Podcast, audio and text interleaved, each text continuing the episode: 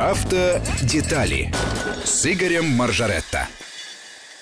Итак, э, встречаем нашего главного автоэксперта Вести ФМ Игоря Маржаретта. Будем говорить о самых значимых э, изменениях в нашем законодательстве, которые касаются дорог, водителей и пешеходов, между прочим, тоже, ну и, в общем, безопасности дорожного движения. А, Игорь, приветствую. Да, добрый вечер всем действительно добрый, вроде как и погода у нас побалует, пока зима никак не придет. Но, в общем, э, берегите себя, потому что я смотрел сегодня прогноз погоды по европейской даже части России. Э, на северо-западе, например, мокрый снег с дождем, так что выбирайте скорость, исходя из погодных условий. Ну и вообще, мне кажется, в любое время года и в любую погоду, даже когда миллион на миллион, видимо, все равно стоит не забывать о безопасности. Да. Соответствующая скорость, соответствующая дистанция и маневры.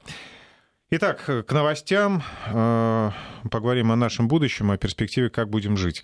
Э, как мы будем жить э, безопасно до 1935 года. Да, собственно, очень интересная новость. На этой неделе прошла большая конференция под названием безопасность, скорость, комфорт и посвященный тому, что 10 лет исполнилась госкомпания «Автодор», а также планам по строительству скоростных дорог в Российской Федерации. Планах этих громадье, они мне сильно понравились, если честно говорить.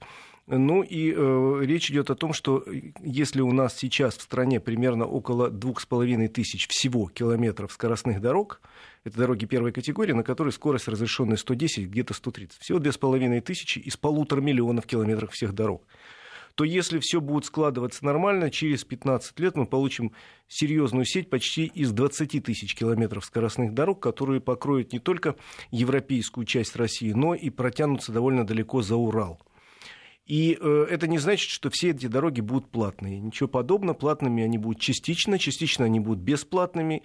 И строить их будут на деньги и государственные, и деньги концессионеров, и деньги частных каких-то компаний. Ну, в общем, то, что такая сеть очень нужна, э, только ленивый не говорил в последние годы. И президент об этом много раз говорил. И вот теперь, в общем, озвучена, э, скажем так, стратегия развития э, скоростных дорог России. Вот... Ну, а за счет чего она будет реализовываться? Я имею в виду, как, как как будут достигаться масштабы вот эти стройки? Во-первых, скорость довольно много денег государство собирается в ближайшее время вложить именно в новое дорожное строительство. Речь идет о триллионах, потому что э, однозначно звучат э, вещи, которые ну, понятно и всем объяснять не надо, что если появляется дорога в каком-то регионе, появляется возможность быстро доехать из пункта А в пункт Б, тут же появляется жизнь какая-то, и возрождаются заснувшие было городки маленькие, деревни, появляются бизнесы, появляются какие-то промышленные предприятия, только стоит появиться дороги, которые связывают объекты, в которых есть экономическая какая-то жизнь. Вот сейчас речь идет о том, что дороги в первую очередь будут связывать какие-то экономически развитые районы, чтобы развивать связи экономические-то. И, соответственно, передвигаться можно было быстро. Ну вот смотри, сейчас, допустим, есть э, построена более-менее сеть, э, не сеть, а такая ось север-юг от Питера до Черного моря. Это трасса новая М11 Нева, и дальше ее продолжает трасса М4 Дон.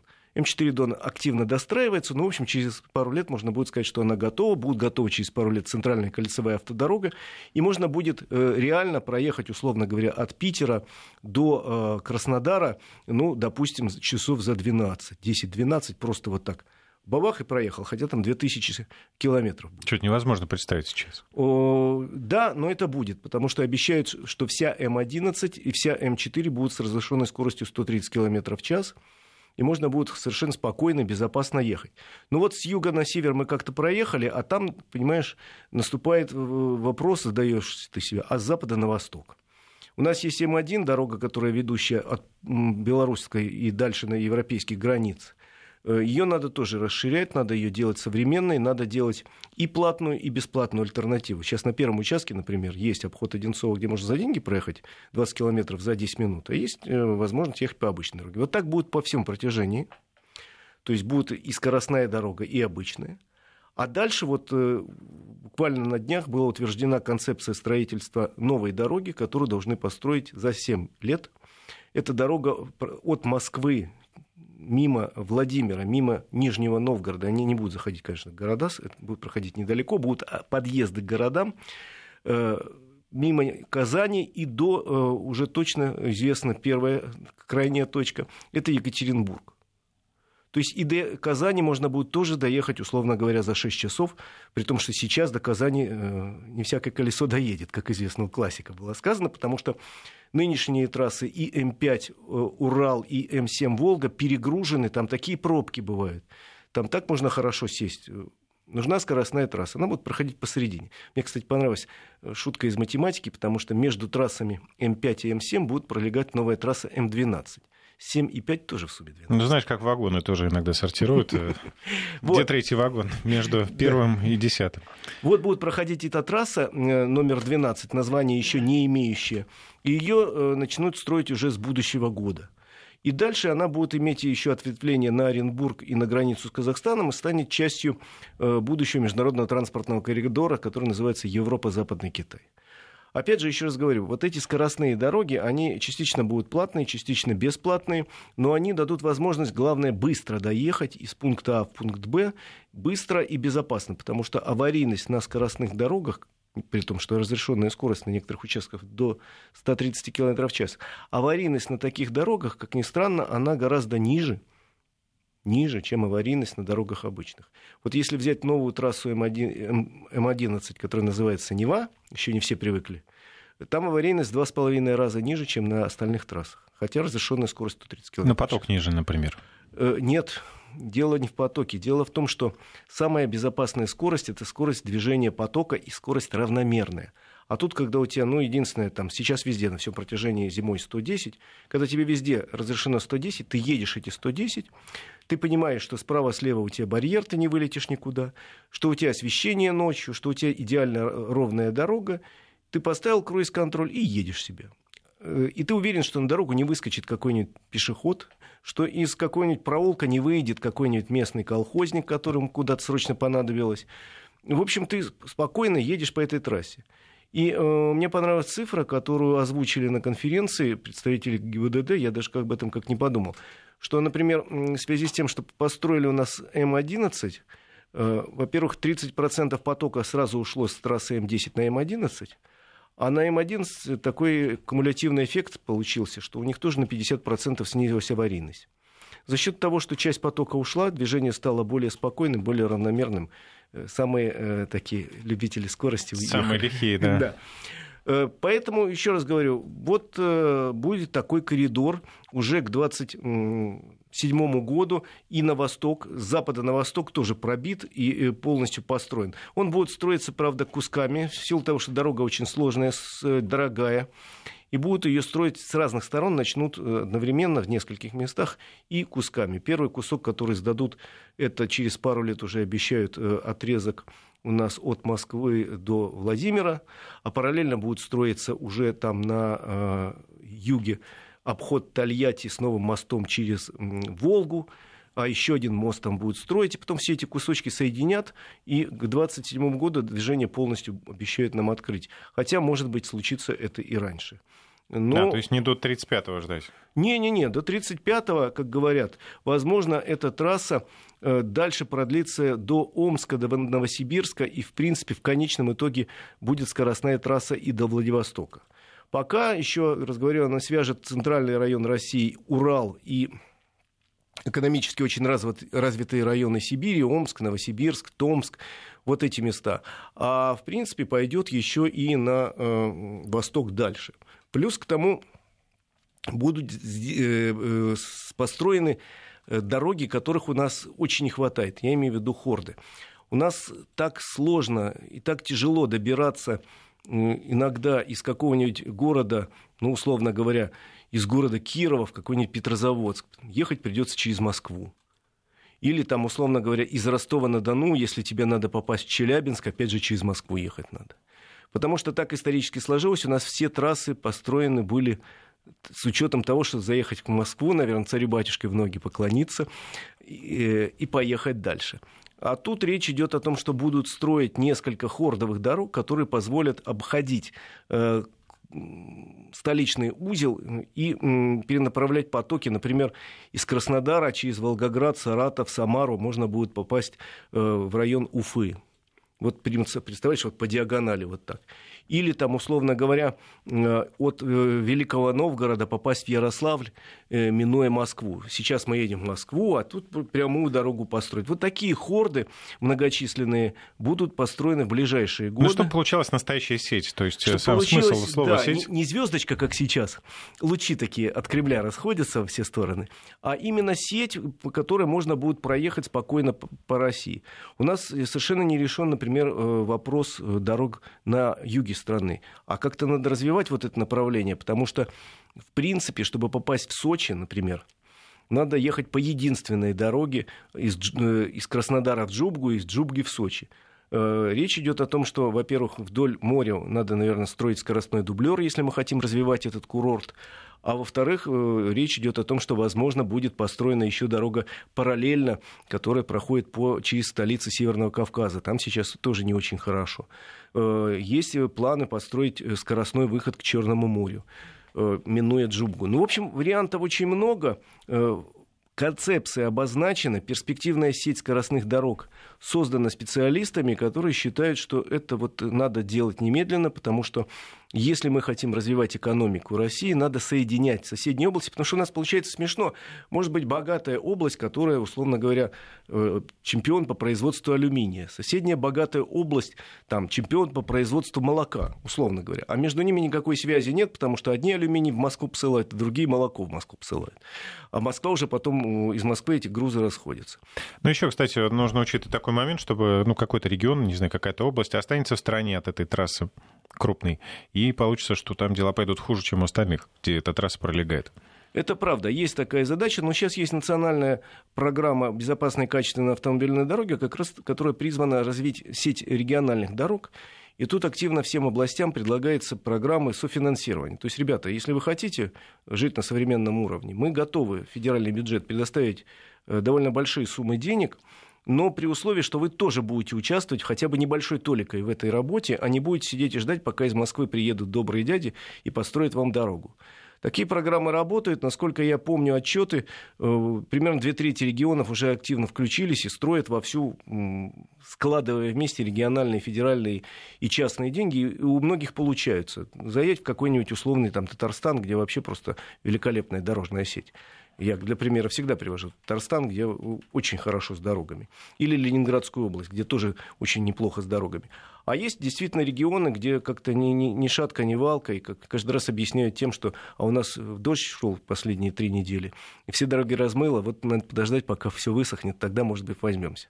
Э, есть такие регионы, еще раз говорю, примерно две трети включилось в программу, примерно треть еще э, очень медленно раскачивается. Но то, что это следующее десятилетие, я надеюсь, будет десятилетием такого массированного э, строительства автомобильных дорог, в первую очередь скоростных, это факт, от которого нам не уйти, потому что никакую экономику не построить. И потом у нас, между прочим, по мировым показателям очень э, не быстрое население, очень тяжелое э, и не склонное к миграции.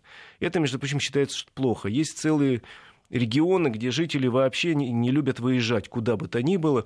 И э, человек может всю жизнь прожить в своем маленьком городке, для него подвиг съездить в областной центр, и он потом 10 лет вспоминает, как ездил в областной центр. Ритм жизни сейчас такой, что э, должны перемещаться большие массы населения. Ведь действительно, условно говоря, э, случилось нечто интересное там, в экономике на Дальнем Востоке. Условно говоря, пошли сразу несколько крупных проектов. Там на Дальнем Востоке нету мало населения, там огромные территории малозаселенные. Э, как в советские времена, знаешь, ты, наверное, слышал рассказки, там сорвались 100 тысяч комсомольцев, поехали бам строить.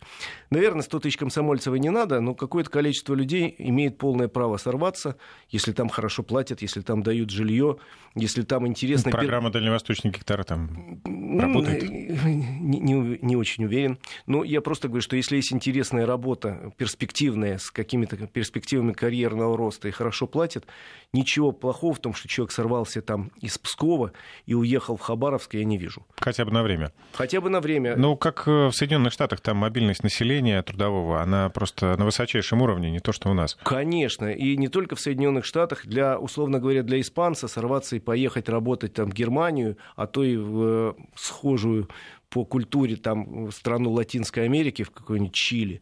Это нормально. Люди срываются, уезжают, если появляются интересные предложения. Мы пока на такие предложения даже внутри своего региона смотрим с большим скепсисом. Ну как же, куда же я уеду? Мама ж всю жизнь зарабатывала на заводе на эту квартиру, я здесь буду жить, вот мне тут хорошо, мне тепло, а тут в новые места ехать, а что там будет? А жена, а дети, а где там учиться да. и работать? Если будут созданы условия, так вот для этого, чтобы были созданы условия, в первую очередь нужны, между прочим, дороги, потому что до этого нового места надо каким-то образом доехать. Там надо поселиться, и там тоже надо каким-то образом перемещаться. И если вот э, условно говоря, смотри, вот сейчас, например, по новой трассе М1 с Нева э, ехать от Москвы до, до Твери по скоростной дороге можно, не нарушая правил, доехать за полтора часа. Полтора часа. В принципе, столько же у меня едет, ездит на работу товарищ, который живет у нас в Вехино, вот, а он ездит на работу э, на, э, в другом конце, на западе Москвы. С пересадками он едет час сорок, вот плачется мне. И полтора часа до Твери, до которой почти 200 километров. Ну, о чем это говорит? О том, что вот возможность доехать даже на большое расстояние, но быстро, даст э, для каких-то людей преференция. Я могу поехать и в Тверь работать. А почему я не могу? Ну да, полтора часа каждый день многовато в один конец, но, наверное, я могу пять дней в неделю работать в Твери. Да, объективно можно, конечно. Можно, но я говорю, я лучше, ну, пять дней все таки в неделю работать в Твери, если мне предложат какую-нибудь интересную А согласно работу. новой тенденции, четыре дня работать? Да. И потом я за полтора часа доеду до дома, да, я заплачу за эту дорогу, но зато я, вот я сегодня здесь, завтра там, где я нужен, где меня ценят, где мне хорошо платят, и где у меня есть перспективы карьерного роста, что для многих очень важно. А сейчас сделаем небольшой перерыв, и дальше еще будем говорить о перспективах. Там, кстати, вопросы по безопасности обсудим и э, вопросы, так сказать, из зала, и от слушателей, и от наших коллег. А сейчас выпуск новостей. Автодетали с Игорем Маржаретто. Итак, возвращаемся в студию, и мы едем дальше. Прошлой неделе отметилась целым валом каких-то предложений о улучшении безопасности на дорогах. Давай их обсудим. Да, какой-то вал предложений э, очень серьезных и не очень серьезных. Среди них есть какие-то э, шуточные. Например, я на конференции сидел по безопасности, и там один из руководителей э, ГИБДД говорит, вот скоростная дорога это класс, но она во всем мире есть проблема. На скоростных дорогах очень все монотонно. Дорога, представляешь, вот 100, 200, 300, 500 километров ровной дороги, справа-слева серые щиты, закрывающие дорогу от животных, от, от шума там этих животных защищающие. И э, одно из частых ДТП достаточно, человек просто засыпает от монотонности.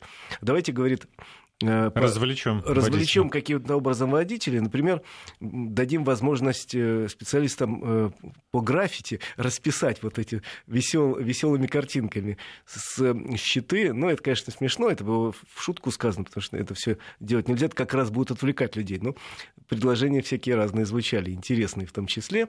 В частности, неожиданно вдруг спор снова, с новой силой возродился по поводу лимита превышения скорости, который у нас э, не штрафуемый порог составляет э, рекордный в мире 20 км в час. Вдруг неожиданно по этому поводу выступил премьер-министр, э, на, он общался в штаб-квартире партии «Единая Россия» с гражданами, и кто-то его спросил, он говорит, да, я считаю, что надо Э, по новой рассмотреть этот вопрос. Я дам поручение. Почему я удивился? Потому что такое поручение он как раз дал несколько месяцев назад Министерству транспорта и Министерству внутренних дел. Я, говорит, дам поручение, разобраться, нужно это или не нужно. Э, и э, у меня, говорит, есть опыт водителя, и я, знаешь, порой не замечаешь, когда на 10 километров превысил. Но э, его через некоторое время выступил у нас министр внутренних дел, сказал, что это не инициатива Министерства внутренних дел сокращать этот порог. Э, это действительно была инициатива не Министерства внутренних дел, это была депутатская инициатива и инициатива мэрии Москвы. И было совершенно логично сказано, что э, действительно превышение скорости 20, на 20 км в час как бы разрешенный. На самом деле это не, разреш... не, не разрешается у нас законом, просто штрафа нет. Не штрафуется, не наказывается. Э, это э, порождает в голове у людей некую двойственность. Человек видит знак 60 и говорит, значит, можно 80. И на следующий знак он смотрит, видит 80, говорит, значит, можно 100. А дальше висит знак движение запрещено, он говорит, ну, запрещено, но мне-то можно, потому что я спешу. А дальше он видит знак, там, уступи дорогу, говорит, а почему я э, уступи дорогу? Это вообще рекомен... Опросы показывают, что многие люди начинают считать знаки после того, как привыкают плюс 20 добавлять, считать дорожные знаки не обязательными к исполнению, а рекомендованные. То есть это мне советуют. И большинство водителей, которых опрашивают, говорят, плюс 20 км в час, да это нормально, это никакой э, опасности не э, предполагает. Ты что, На разных знаю? участках, ну, по-разному. Да. Поэтому моя точка зрения, как была, так и есть, и это точка зрения большинства экспертов, что, конечно, сокращать надо, если мы хотим уменьшить э, смертность на дорогах. Сокращать надо, причем надо как можно быстро, но сделать это на фоне другого операции, о которой говорили, столько говорим мы. Это операция под названием э, «Ревизия российских дорог на предмет установки знаков». Где-то такая ревизия проходит и очень быстро, где-то, наоборот, она еще не начиналась. То есть не должно быть непонятных, необъяснимых по, по, знаков, почему вот на этой прямой ровной дороге появился знак 60. Было 100, появился. Почему? Э, наука об организации дорожного движения говорит, что надо максимально длинные куски дорог сделать э, с, э, с одинаковой скоростью. Предсказуемая должна быть дорога, и это главное условие, одно из главных условий безопасности. То есть я еду, я знаю, что вот тут от Москвы до Воронежа у меня 110 км в час. Ну да, там, например, э, пост ГИБДД, и там раз резко там 50-70, там, не знаю. Ну, понимаешь, ну, и пост, ты по тормозам. ГИБД, пост ГИБДД, ладно, он хоть формально можно объяснить, да, тут мы ловим преступников. Но вот часто же я много езжу. Едешь, едешь, и вдруг бабах, знак 60. Почему он тут возник посреди чистого поля? Сразу у меня мысль появляется, что это чьи-то корыстные интересы, не просто так появился этот знак, наверняка за ним в засаде сидят люди, у них три нога, и это коммерческая фирма, которая как бы э, выполняет государственную волю, а на самом деле собирает штраф. Значит, э, в продолжение этой темы могу сказать, что на этой неделе проектный комитет э, национального проекта «Безопасные и качественные дороги» принял рекомендации, пока рекомендации, где и как устанавливать камеры. У, них, у нас не было единого стандарта по стране. Пока эти рекомендации, но в Государственную Думу внесен уже законопроект, который, я думаю, будет принят в следующем году, который четко э, говорит, как и где должны быть установлены камеры. Нет, он не прописывает, что 67-го километра на трассе, на трассе Вологда-Череповец справа может стоять камера, а слева не может. Но общие принципы, такие рамочные, прописывать будет закон. Он говорит, что только такие камеры должны установлены быть в местах скопления ДТП, концентрации ДТП, прошу прощения, в аварийно опасных местах, э, э, Такие-то правила должны быть соблюдены. Э, например, при въезде в населенный пункт камера не имеет права висеть на том же столбе, где висит знак с обозначением населенного пункта. Она должна быть отнесена, там, камера там, метров на 100 ну, там конкретные цифры прописаны, потому что человек подъезжает в населенный пункт, он только увидел, он не может автомати... тут же... Ну, а если он это сделает, то это создаст аварийную да. ситуацию. Э, там камера должна стоять там, в 100-200 метрах и так далее. То есть э, какие-то правила игры должны быть прописаны. Э, сейчас, еще раз говорю, появились рекомендации минтрансовские, а чуть позже появится закон, который будет жестко требовать соблюдать правила при установке камер. И обязательно перед каждой камерой, даже если это мобильный комплекс, должен стоять знак «Работает видеокамера». Потому что задача видеокамеры не содрать с меня э, штраф, а предупредить меня, что вот здесь э, опасный участок, надо сбросить скорость и строго соблюдать все правила, и тогда я проеду без проблем. Владельцы мобильных комплексов с тобой не согласны? Мне в этом ситуации бизнес владельцев мобильных комплексов не очень волнует. Меня волнует тема безопасности на российских дорогах. Я ей занимаюсь уже много лет, даже десятилетий. И э, есть чем похвастать в нашей стране. Я вот посмотрел сегодня э, буквально цифры. Э, за 10 лет э, в мире, э, к сожалению, смертность на дорогах увеличилась. Если 10 лет назад в год на дорогах погибало примерно миллион триста тысяч человек, представляешь, миллион триста тысяч в мире погибает на дорогах. Это город, огромный город. Это огромный город. Это население целой страны во многих случаях. А сейчас в мире примерно, вот из по прошлому году, миллион триста пятьдесят, то есть чуть-чуть, но увеличилось. Смертность на дорогах. При этом наша страна выглядит на этом фоне Э, очень прилично, потому что у нас сильно сократилась смертность на дорогах. У нас 10 лет назад погибало 36 тысяч человек, в прошлом году 18, в этом году будет 1016, дай бог. Э, то есть э, смертность... Дай бог ноль. Дай бог... Ну, цель поставлена к 30 году ноль. Ну, смертность сократилась в два раза, и это при том, что за эти 10 лет у нас изменилась методика подсчета, между прочим. Была своя собственная, когда считалось, что человек Э, если пострадал в аварии в течение 7 дней, он э, выж... Э, скончался в течение первых 7 дней, то он считается погибшим в аварии. А если больше 7 дней прошло, то значит это от других причин сопутствующих. К аварии отношения, мол, не имеет. Просто у него сердце так заболело. Сейчас мы перешли на европейскую методику, когда 30 дней после аварии считается, если с человеком что-то случилось, это, это последствия аварии. И несмотря на то, что перешли на новый стандарт, да, смертность на дорогах сократилась, причем довольно сильно. У нас э, по этому поводу, я сегодня уча- э, разговаривал по этому поводу, а на днях участвовал в серьезной дискуссии, и вдруг понял, что у нас, оказывается, в стране э, нету на сегодняшний день э, методики подсчета экономических, э, что мы теряем в авариях, с ДТП, сколько же денег страна теряет, и нету подсчета, сколько стоит, увы, тема такая сложная, сколько стоит человеческая жизнь. Э, оказывается, как нет. же можно оценить? Вот в том-то и дело. В мире есть методики, а у нас нет. Несколько раз подступали к этой теме. А, а, были сделаны попытки делать кальку, с, там, допустим, с американских методик, с европейских.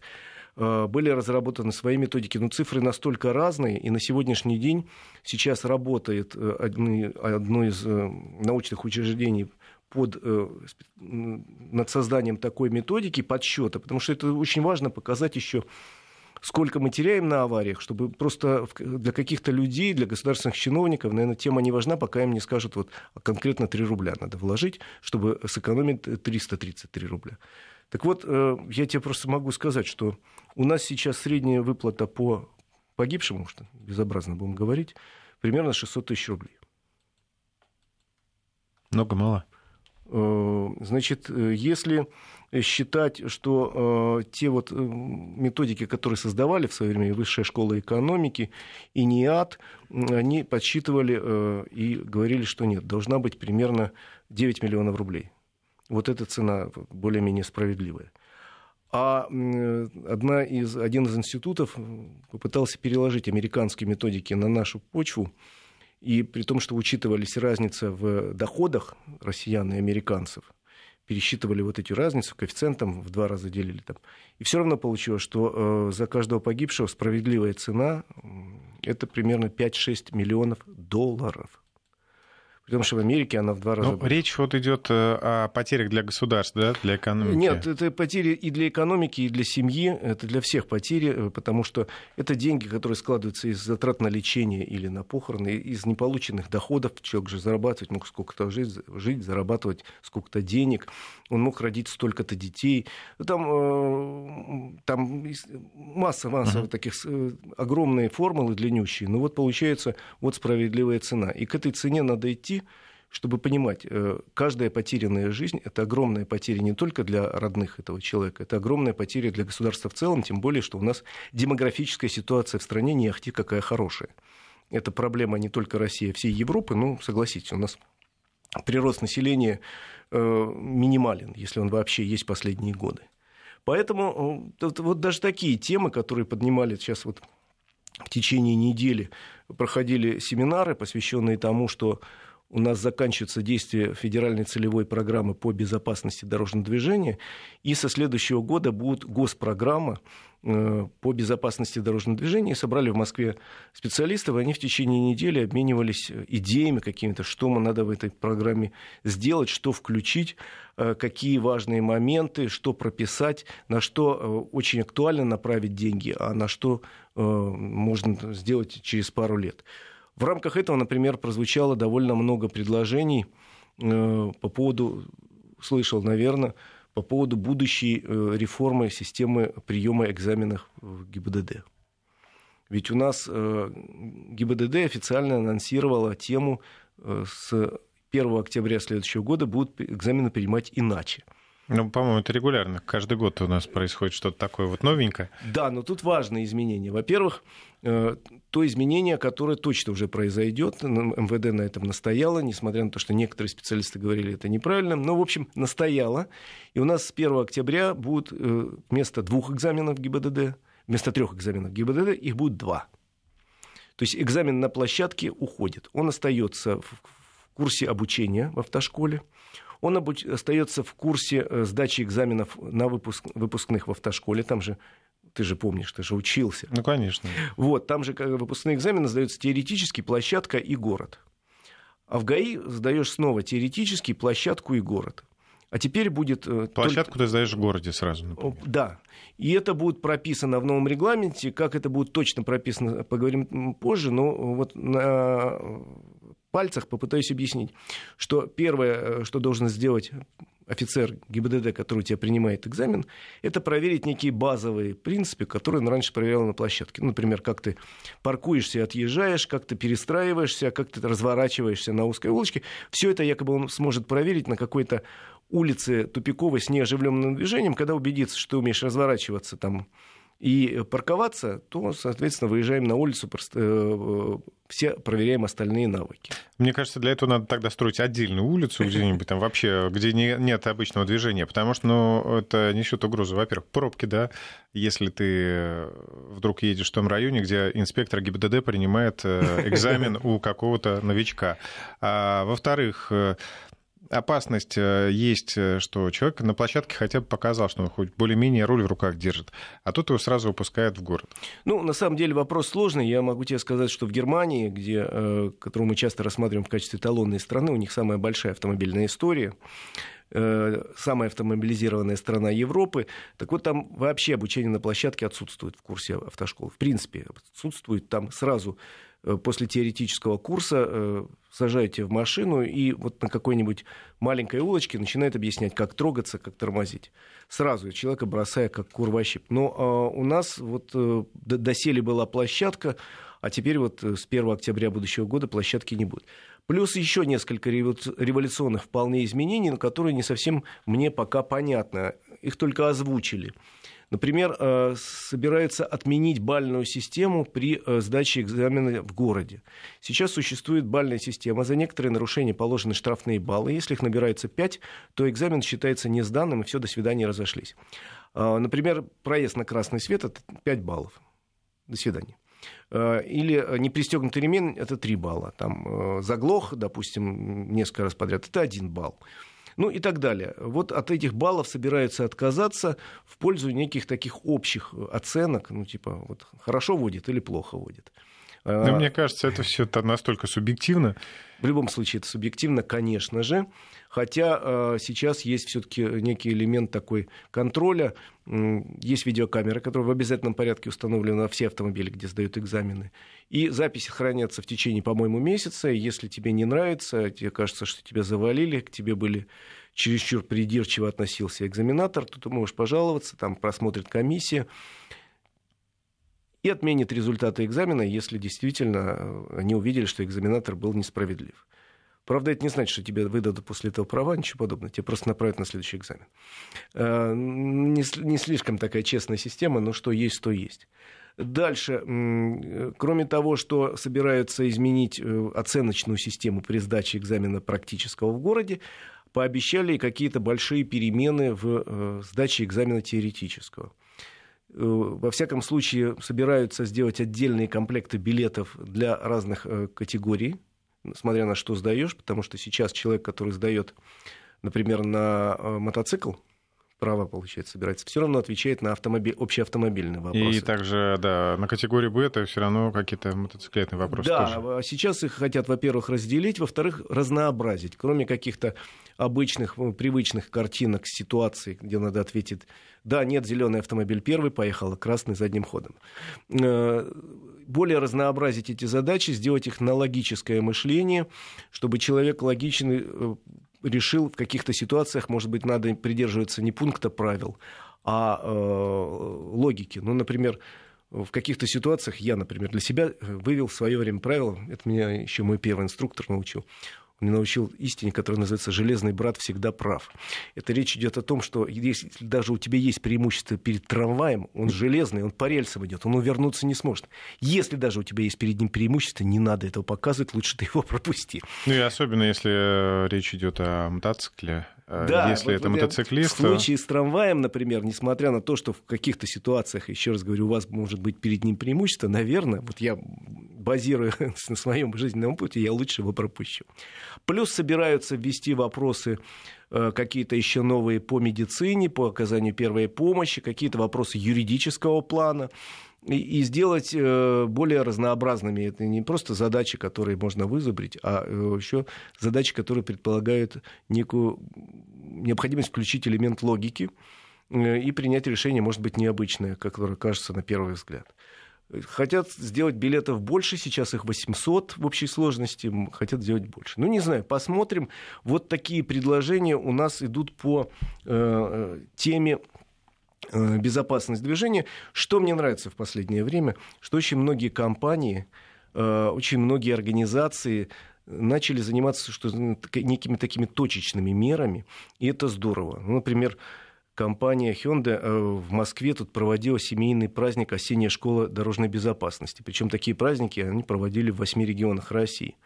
Это когда приглашают семьи с детьми в некое помещение, где для детей в игровой форме проводят уроки безопасности. То, что у нас не происходит сейчас в школах. Да, то есть для детей э, рассказывают с какими-то сказочными персонажами рассказывают, как правильно переходить улицу, как надо на улице осмотреться, как надо кому уступить дорогу, кому не уступить.